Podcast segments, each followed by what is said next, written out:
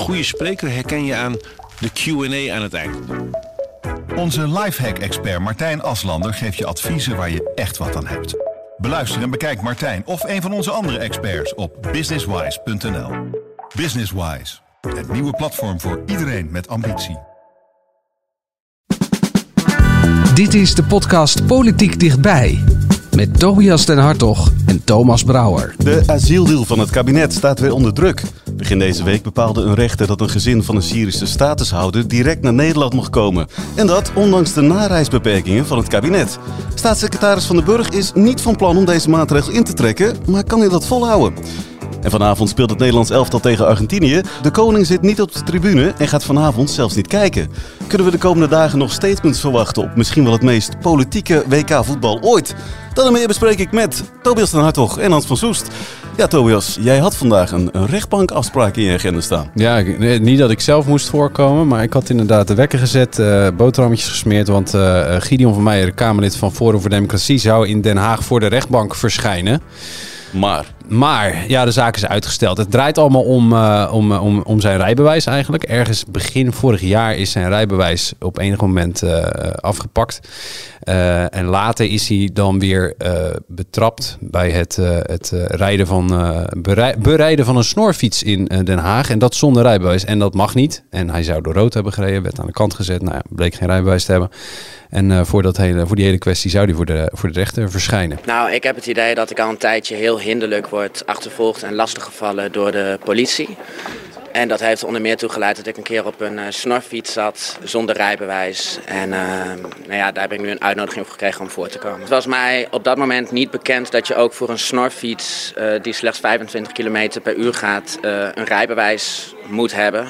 Dus ik was me op eerlijk gezegd van geen kwaad bewust. Maar ja, dat valt mij natuurlijk te verwijten, dat moet je weten. ja, die rechtszaak die wordt dus nu uitgesteld, Tobias. Ja, het heeft te maken met dat zijn, zijn advocaat heeft gevraagd om, eh, om meer voorbereidingstijd. En de eh, officier van justitie heeft daar geen, eh, geen bezwaar tegen aangetekend. Dus dat, dat wordt later ingepland. Maandag ongeveer horen we eh, wa- wanneer die dan wel eh, voor moet komen. Ja, nu is het natuurlijk in principe een privé eh, kwestie, eh, Hans. En, en toch wordt het eigenlijk al meteen politiek, hè? Ja, natuurlijk. Volksvertegenwoordigers hebben nou eenmaal een voorbeeldfunctie. Zij eh, verzinnen die wetten waar wij ons allemaal aan moeten houden. Dus als ze zichzelf niet aan de wet houden, ja, natuurlijk is daar dan aandacht voor. Ja, nu was er ook al meteen te doen over de opmerking van Van Meijeren dat hij geheel onthouden zou zijn. Ja, er, was, er waren een aantal opmerkingen die, die, eh, die de wenkbrauwen deden fronsen. Hè? Want het verhaal is eigenlijk dat hij eerder in 2021 bij een verkeersmisdrijf zijn rijbewijs is kwijtgeraakt. En dat zou eh, als volgt zijn gebeurd. Hij zegt dat hij de parkeergarage uit de Tweede Kamer wegreed. En toen zijn linker voorwiel verloor. Die, die, die liet ineens los. Toen heeft hij de auto geparkeerd bij het Malieveld. En daar kwamen meteen drie politieagenten of drie politieauto's op af, is zijn verhaal. En die zouden opmerkingen hebben gemaakt over dat hij bij Forum voor Democratie werkt. En toen hebben besloten nergens meer aan mee te eh, werken. Dus ook niet aan een blaastest. Iets wat hij overigens een lichamelijk onderzoek of zo noemde. Maar met een beetje doorvraag eh, door collega Masja bleek dat dan een blaastest te zijn. Dus dat wekt verbazing. En hij zei daarbij, ik ben geheel onthouden al een periode. Maar de, ja, het internet staat vol met foto's van hem met een bierglas of een wijnglas. Allemaal alcoholvrij, zegt hij, hè? Daarvan zegt hij dan alcoholvrij bier. eh, in het wijnglas zat water. Nou ja, goed. Het, het, het, is wel een curieuze kwestie al met al.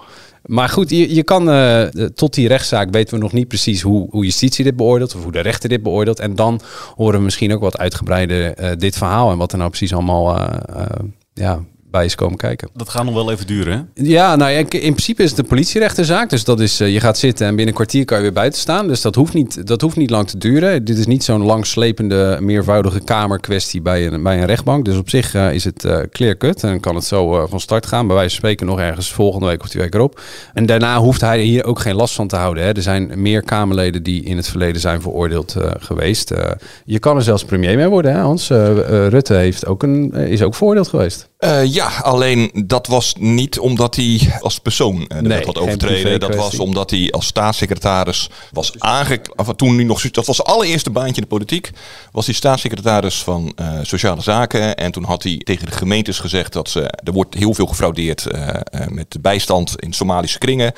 Dus daar moest extra op worden gelet. En dat mag niet, want eh, Ja, dat was discriminatie. dat is discriminatie, Ja. heeft de rechter toen gezegd. Dus in zoverre kun je zeggen dat onze premier een veroordeling achter zijn naam heeft staan. Maar Rutte was niet de enige dus. Nee, nee, zeker niet. Ik bedoel, volksvertegenwoordigers uh, heten niet voor niks volksvertegenwoordigers. Het zijn net gewone mensen. Nee, ehm, eh, rijden onder invloed eh, komt heel veel voor. Ook onder politici. Erika Terpstra is een beroemd voorbeeld. Die heeft moest, moeten voorkomen. Die is haar rijbewijs toen ingenomen. Kon daarna gewoon overigens Kamerlid zijn. Ehm, we hebben een beroemd voorbeeld gehad in begin jaren 70. Dat doet misschien een klein beetje denken aan dit voorbeeld. Dat was van een DS70. De partij bestaat inmiddels niet meer. Kamerlid dat in de Kamer heel hard had lopen roepen dat we veel harder moesten optreden tegen dronk, uh, mensen die dronken achter het stuur gaan zitten. We moesten voortaan 0% eh, promillage toestaan. En prompt uh, werd de man aangehouden door de politie omdat hij in kennelijke staat achter het stuur zat. hij weigerde toen een, een blaastest. Eh, oh ja, uh, sounds familiar. Sounds familiar. Hij beweerde ook dat hij eigenlijk niks gedronken had, maar dat hij, nou ja, één wijntje, maar hij had medicijnen erbij op. Dus ja, dat had het dan misschien, nou ja, uiteindelijk zijn verhaal bleek toch niet zo heel geloofwaardig. Uiteindelijk is hij wel uit de politiek verdwenen. Ik weet niet of het een, een, een voor, ik bedoel, of, of dit een terpstraatje wordt of een, de man heet Hendrikus Pos geloof ik, mhm. een terpstraatje of een postje wordt, maar van mij, ja, er zal nog aandacht voor komen. Goeie triviant vraag ook, hè, die, die, die post. Ja? Ja. Dat is een goede triviantvraag. Onthouden. Schrijf hem op. Iemand die ook wel van een biertje houdt is de koning. Die zit eh, vanavond niet op de tribune in Qatar en hij gaat zelfs niet kijken. Hoe dat precies zit, dat hoor je straks. Want er was meer nieuws deze week. De minister heeft het over maatregelen om de overlast te beperken. En een van die maatregelen was natuurlijk de maatregel om nareizigers gezinshereniging te voorkomen. Nou, die maatregel is gisteren door de rechtbank van tafel geveegd. Nou, de rechter heeft uitspraak gedaan in een individuele specifieke zaak. Dus dat heeft uh, geen vertaling naar de maatregelen in algemene zin. Die nareisregel die blijft gewoon staan.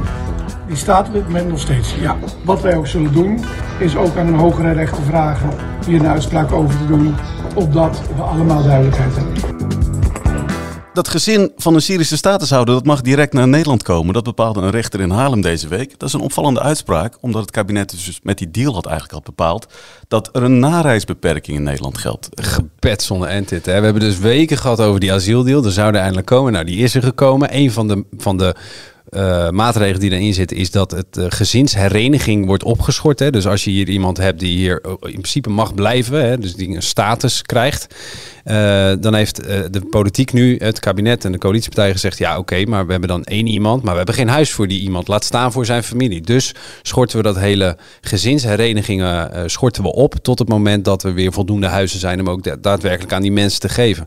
Ja, en dat is precies het maatregeltje wat nu door die gerecht uitspraak onder druk staat. Want de rechter zegt dus ja, je, je mag deze persoon niet langer laten wachten op, uh, op haar gezin. Moet ik er wel bij zeggen dat de rechterlijke uitspraak een beetje dubbel is.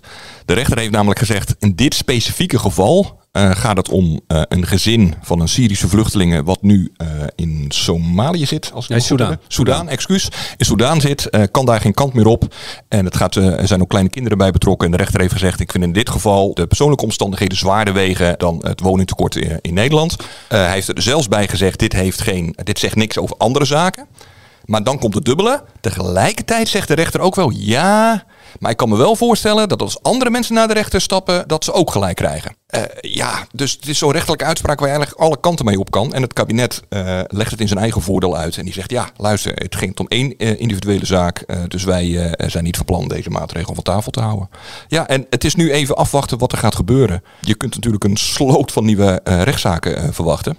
Maar ja, nogmaals, het is niet meteen gezegd dat die dus ook allemaal uh, gelijk krijgen van de rechter. Want er is vorige maand, volgens mij door de Haagse voorzieningenrechter in een soortgelijke zaak, heeft het kabinet wel weer gelijk gekregen. Dus ja, tegenstanders van deze maatregel uh, roepen nu om het hart. Zie je wel, het mocht helemaal niet. En uh, voorstanders van de maatregelen zeggen, ach jawel, het mag wel, want dit was maar een eenmalige. Nou ja, de tijd zal het leren. Als er voorlopig nog even niets gebeurt, dan komen er dus heel veel meer rechtszaken. Zeker. dat betekent ook veel meer druk op de IND, veel meer druk op, de, op de rechtspraak natuurlijk in Nederland. Ja, en eigenlijk wil je een soort van rechte lijn naar de hoogste rechter. Hè. Dit is een voorzieningenrechter. Dat is met alle respect een tamelijk lage rechter die uitspreekt, eh, of uitspraak doet in een behoorlijk individuele kwestie. Dat was eerder ook al zo. En ergens wil je dat, het, dat een hoger rechtscollege, idealiter Raad van State, een uitspraak doet in algemene zin over die maatregelen. Dat je dan voor altijd helder hebt, mag dit wel of mag dit niet? Nou ja, dat, daar gaan dus nog eerst heel wat beroepsprocedures overheen bij de IND. Dan moet je nog in hoger beroep tegen deze uitspraak. Ja, en dan moet die zaak nog een keertje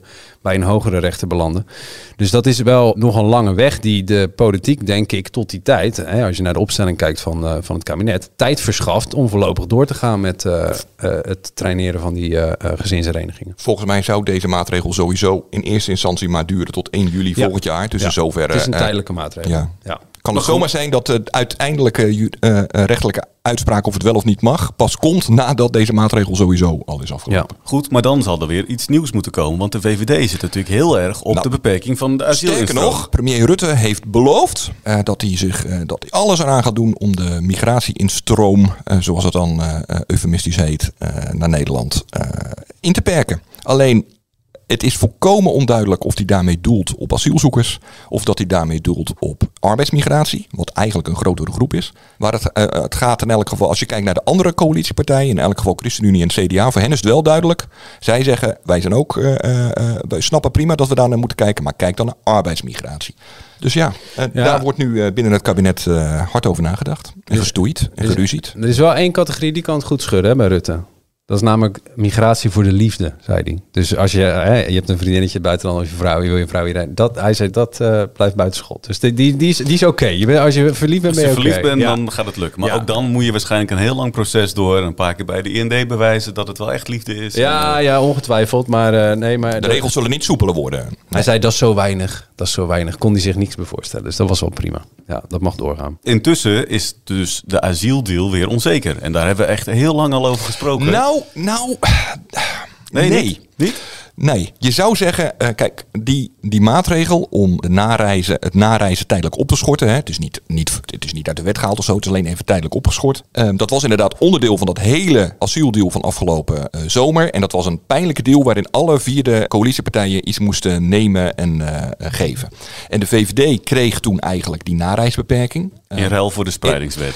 Eh, maar ja, dus, er kwam een spreidingswet inderdaad, eh, eh, zat er eigenlijk wel aan vast. Waardoor gemeentes kunnen worden gedwongen om asielzoekers op te nemen. En er zat nog een hele andere pijnlijke maatregel voor de VVD-achterban eh, bij. Namelijk dat eh, een deel van de sociale huurwoningen eh, naar eh, eh, statushouders gaat. 1 op de Dus die- 8, toch? Ja, die worden voorgetrokken bij het... eh, eh, het zijn al heel weinig huizen. Gewoon een hele gevoelige maatregel.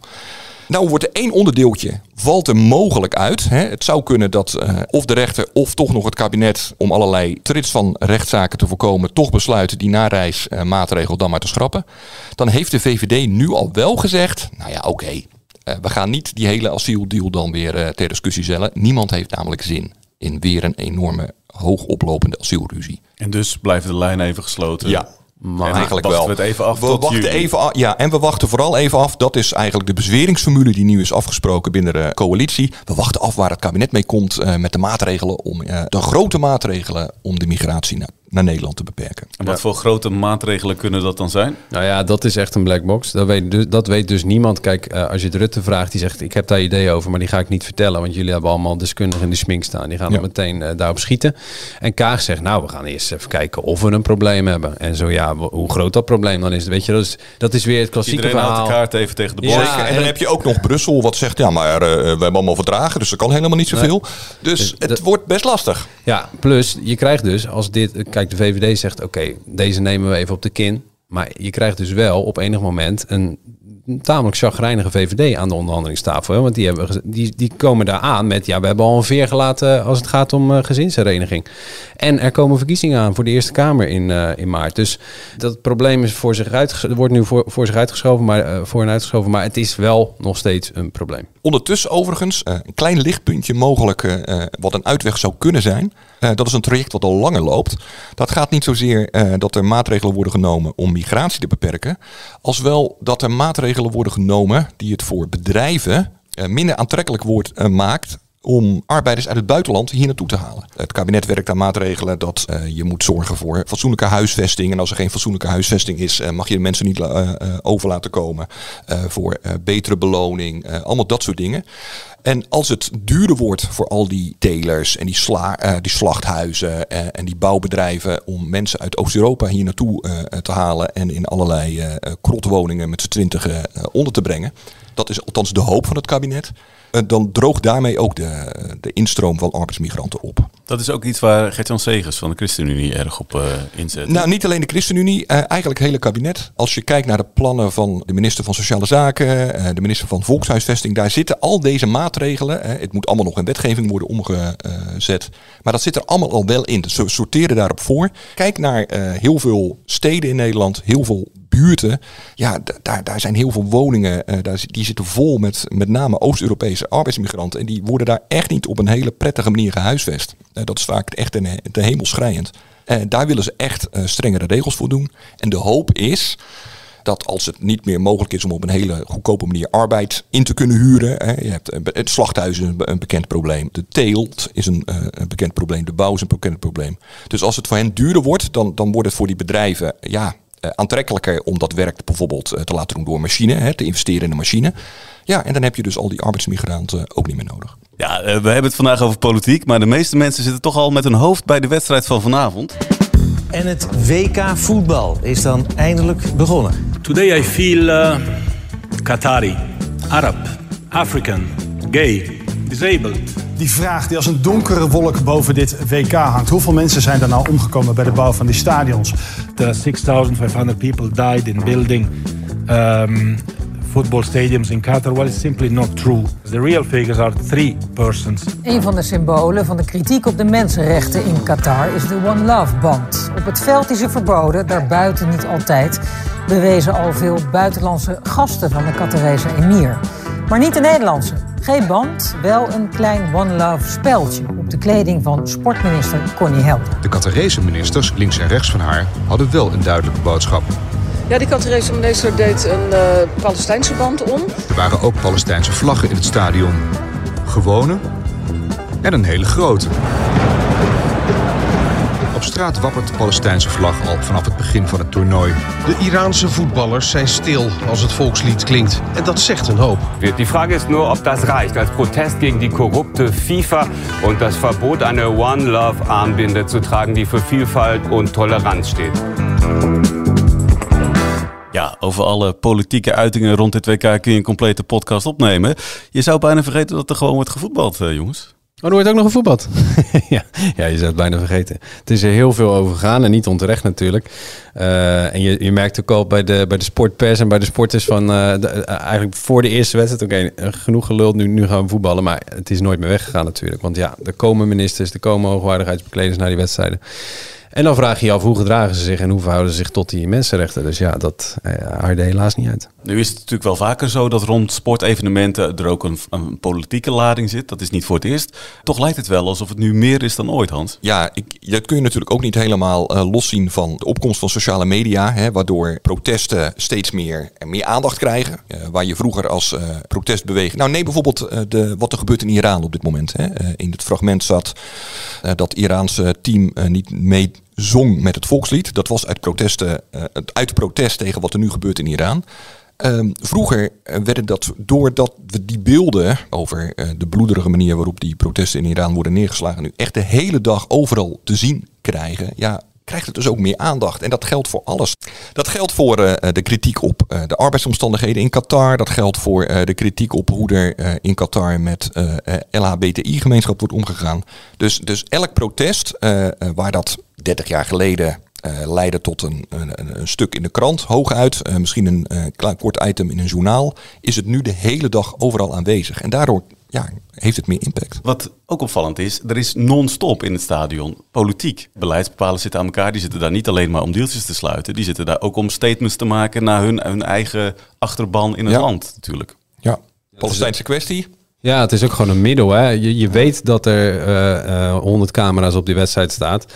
Dus het is ook gewoon een podium voor een politicus om zich te profileren en te laten zien. Kijk, we hebben hier eerder de lof uitgesproken voor die Belgische minister... die wel met die band en een voetbalshirt uh, daar op de tribune zat. Dat, is, dat getuigde van lef, maar het is ook... je zet jezelf daar in de etalage. Het is gewoon een, een podium, weer een microfoon voor een politicus om zijn punt te maken. En kijk, dit kabinet zit eigenlijk vooral mee in, in de maag. Hè?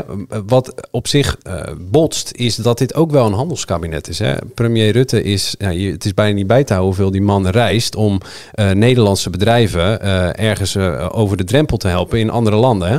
Die handel en politiek is altijd al heel erg vermengd. Nu speelt dat omdat wij iets nodig hebben van die Qatari, namelijk vloeibaar gas. Heel hard nodig hebben. Heel hard nodig hebben. En dan komt, komen, komt dat allemaal samen. En ja, dan botst het natuurlijk dat je A, een handelsland wil zijn. En B, ook nog principes op na wil houden.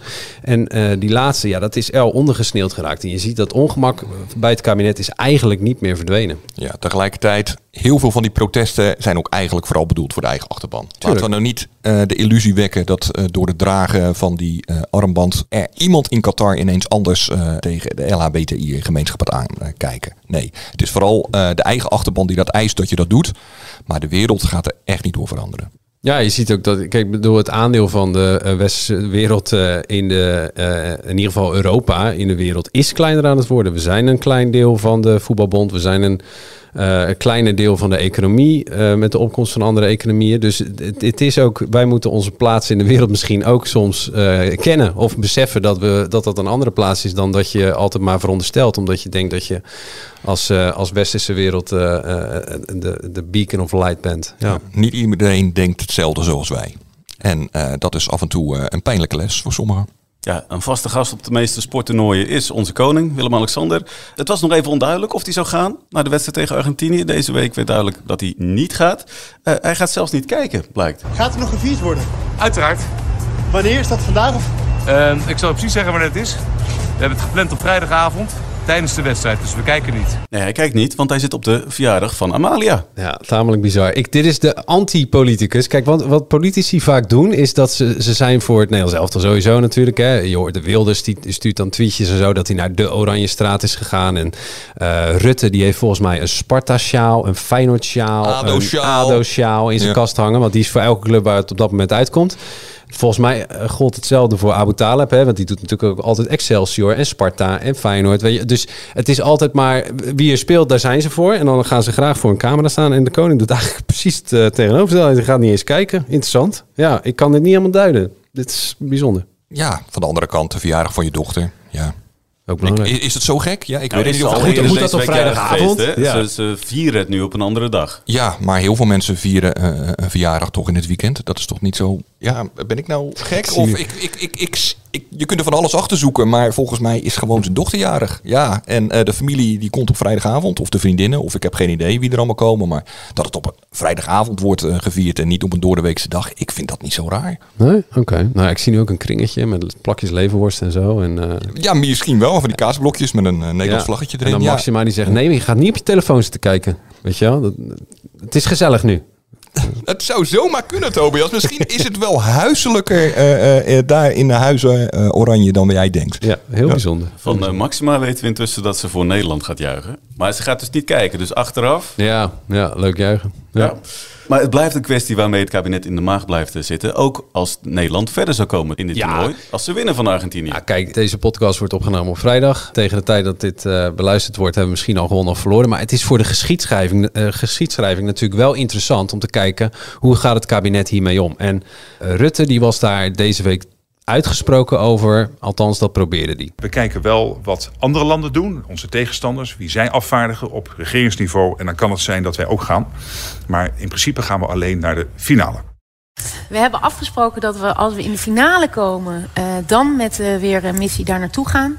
En eh, als we de wederpartij, dus in dit geval Argentinië met eh hoogwaardigheidsbekleders komt, dat wij dan die spiegelen. Ah, oké. Dus als Argentinië de president stuurt, zouden wij kunnen overwegen om onze koningin te vragen om alsnog in het vliegtuig te Dan stappen? sturen we iemand, maar of dat de koningin is, Ja, die laatste was dan Liesje Schrijnemacher, hè, de minister. Het is, het is wel eh, voor de geschiedschrijving in ieder geval interessant hoe we hiermee omgaan. We, we sturen dus zo, min mogelijk vaak iemand. En dan als we iemand sturen met zo'n klein mogelijk speltje. Allemaal prima, allemaal politieke keuzes en afwegingen.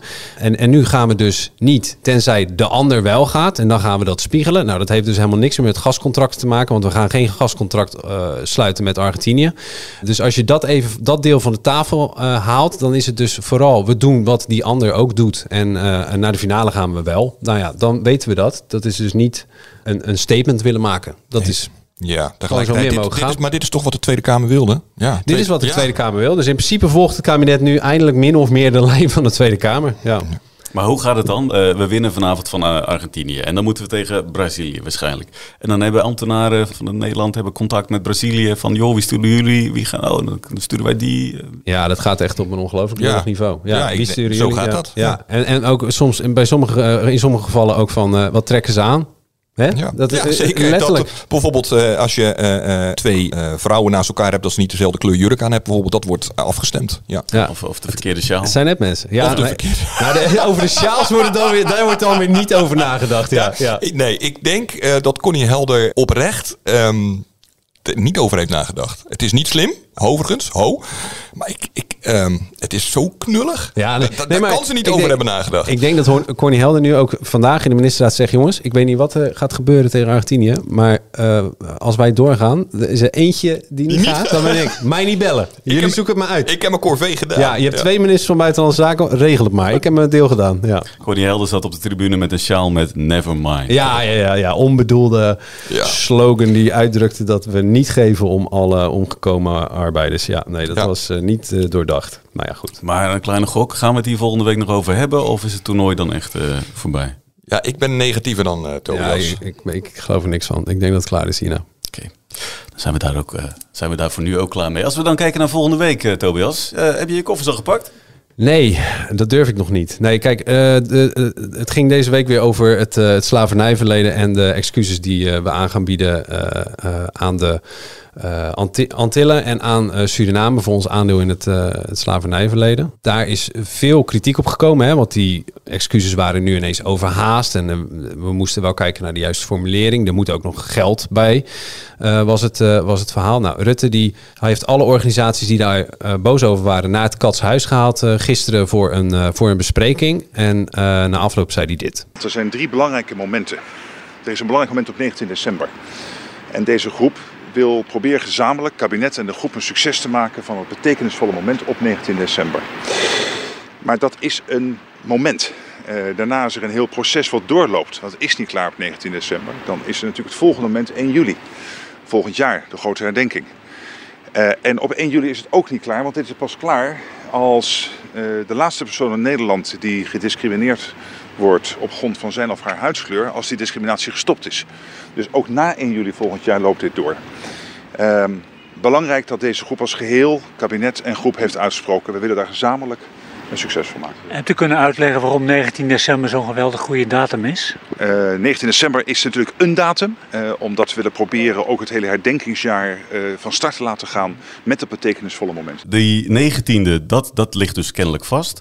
Dan gaat er iets komen. We we weten nog niet precies wat er dan daadwerkelijk wordt gezegd. Hè? Nee, dat weten we niet. Eh, het zou zomaar kunnen zijn dat het alleen maar een aankondiging is nog tot een eh, excuus. Eh, wat is er namelijk gebeurd? Er is een eh, commissie ingesteld eh, die heeft onderzocht hoe moet Nederland omgaan met het slavernijverleden. En nou, die is vorig jaar met een advies gekomen. Daarin stond er moeten excuses komen en er moet iets van herstel voor, komen.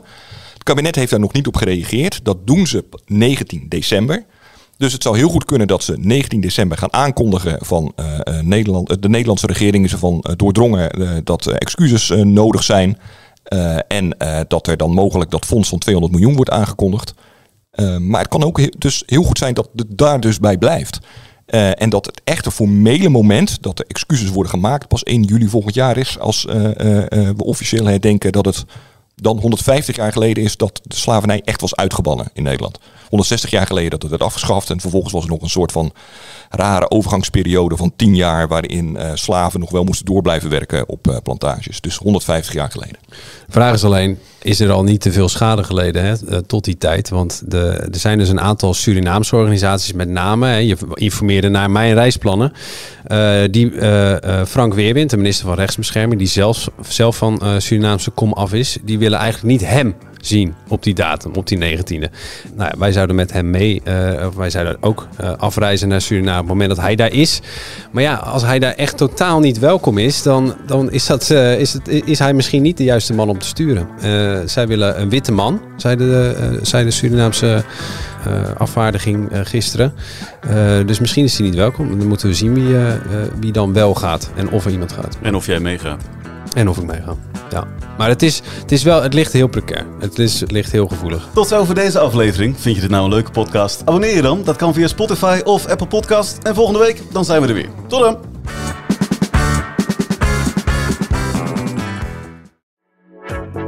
Een goede spreker herken je aan de Q&A aan het eind.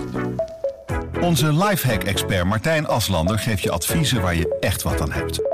Beluister en bekijk Martijn of een van onze andere experts op businesswise.nl. Businesswise, het nieuwe platform voor iedereen met ambitie.